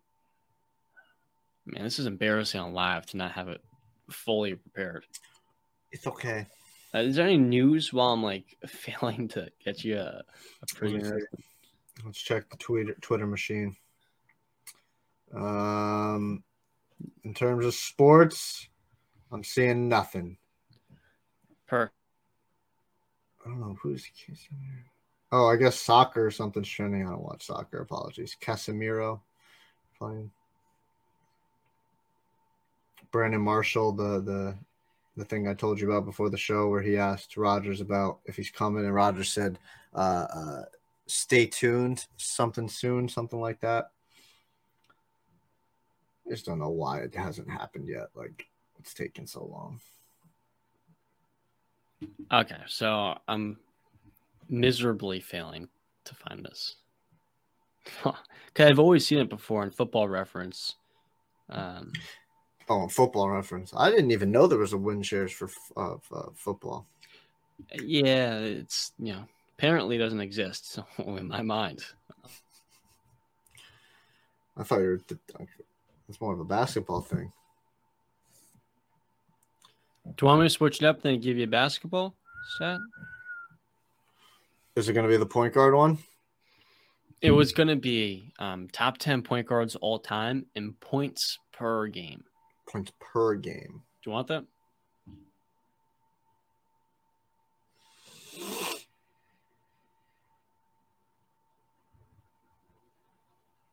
I don't know. I feel like I'd be better in a football one, but yeah, you know what? I want to make you the football guy.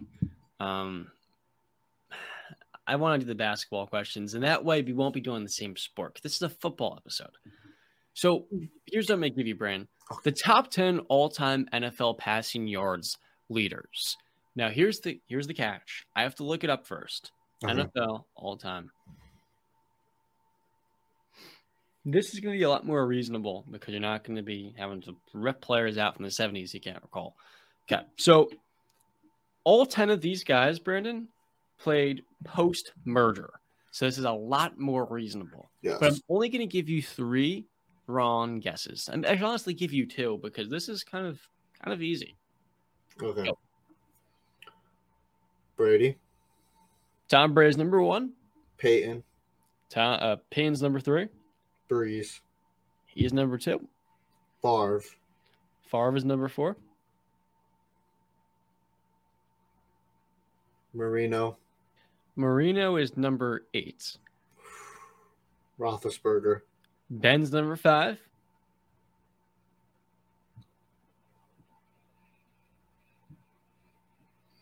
Philip Rivers.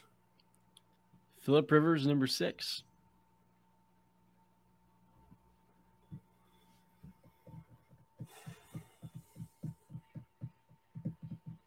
I got three left.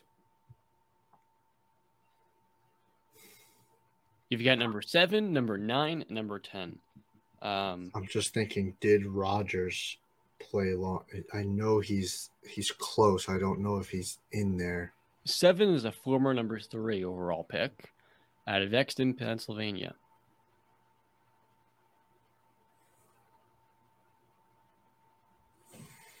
Hmm. Get him. Um, mom, freaking. I'm, these aren't guesses. These are just me. Rodgers, Eli. It's not Montana. He didn't play long enough. Steve Young didn't play long enough. Kurt Warner didn't play long enough. Romo didn't play long enough. Matt Ryan. Did Matt Ryan do it? Is Matt Ryan in there? I don't know if Tony Romo's in the top 100. Is he? I'm I'm just names in my head to get myself rolling. Mm, I'm gonna go. Matt Ryan is Matt Ryan on that list. Matt Ryan is number seven. That was he was the okay. Yeah. So I got two left. I'm gonna take a shot. Aaron Rodgers is he number nine? All right. So what number am I missing? Number ten. He's gonna be passed up by another player. Uh, that obviously number ten. And I still have my two X's.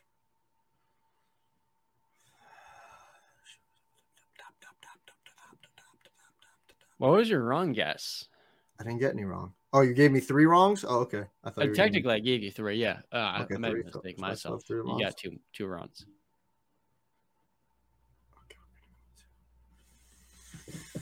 So this player has been traded.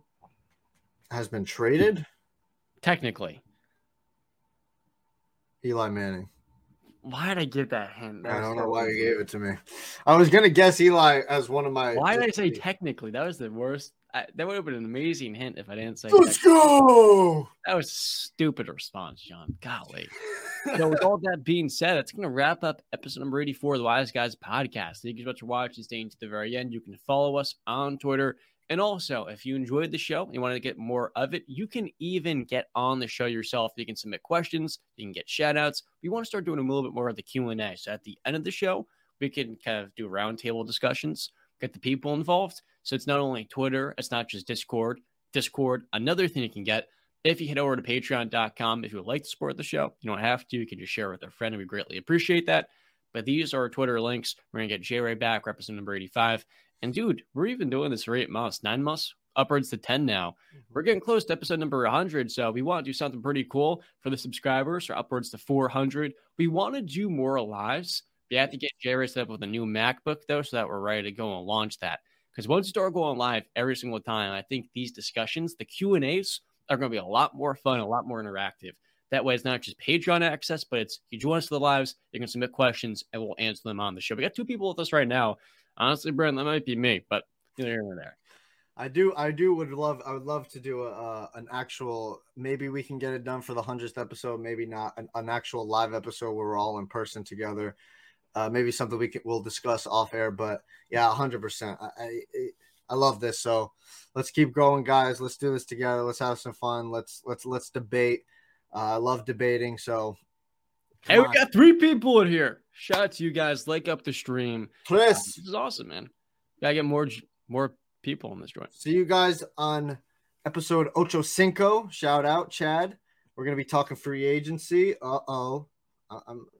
I love free agency. The moves, Schefter, Rapoport going at it. Love Next it. time we record, NFL free agency technically starts tomorrow, BC. What free agent do you think is going to shock the market the most with where he goes? Oh, Who's... The tampering period starts tomorrow, but it's really the 15th. Who's going to shock? We've got Lamar. We've got Aaron Rodgers, who's included. Okay. Well, if they're included, obviously the Rod. I mean, you said shocked, so the Rodgers move isn't going to be shocking because we're all expecting it. I'm trying to think. Is there any any other big name free agents? I mean, there's Odell.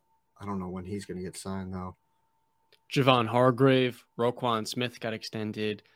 Javon Hargrave, just mentioned Orlando Brown. D Hop to the Patriots. Speak it into existence. Speak it into existence. Let's Mine go. is Tremaine Edmunds, the Pittsburgh Steelers. Oh I think Pittsburgh's going to get the off ball linebacker they've been craving for five years. Ryan Shazier, you're my king, but we haven't been able to replace you. Devin Bush, good riddance. Myles Jack, I think will be an $8 million cap casualty. Pittsburgh, Brandon has been starved of two things. That's a reliable running game, which we've had semblances of, but not quite enough of. The second thing as a linebacker can plug the gaps, get to the quarterback, and will bring some coverage ability that Jack couldn't quite bring. And I think for Pittsburgh, a team with upwards of 25, 30 million dollars in spending, Tremaine Edmunds reuniting with his brother Terrell after both of them were on the rocks coming into the season would be perfect for Pittsburgh. You extend Terrell, you extend Cam Sutton, and you move into 2022, 2023 with an elite defense that nobody can score on because we have the best edge rusher, one of the premier linebackers, and the best safety. But get this, we have the 17th pick and we have the 32nd that we can invest into the top 10. We can trade up for the number one corner in the class, or we can get a premier edge rusher. Pittsburgh is where Tremaine Edmunds is going, and he's going to reunite with his brother. And I'm telling you, it's not only going to happen, it's going to shock the AFC North when they can't run on us next season. Move does nothing, John. Y'all are still going to be stuck. It's okay, but Dia have a mobile quarterback on a rookie contract, and you don't. D Hop, hey man, you see Mac Jones roll out of the pocket, man? Yo, he was freaking wheeling and dealing, baby. Now he can, but he's no Kenny Pickett. It doesn't need to be Kenny Pickett. We're gonna have D Hop, and you won't. So we've got George Pickens and Pat Favre. D Hop's better. That they're younger and cheaper. Doesn't matter. With all that being said, you get the Twitter links. Head us up in the comments. And also let us know what team do you want us, what division do you want us to preview next in the NFC? We've done the NFC East and we've done the NFC North. We've only got two left the South and the West. With all that being said, I want to thank you for watching, staying to the very end. And as always, we'll see you next time. Stay classy.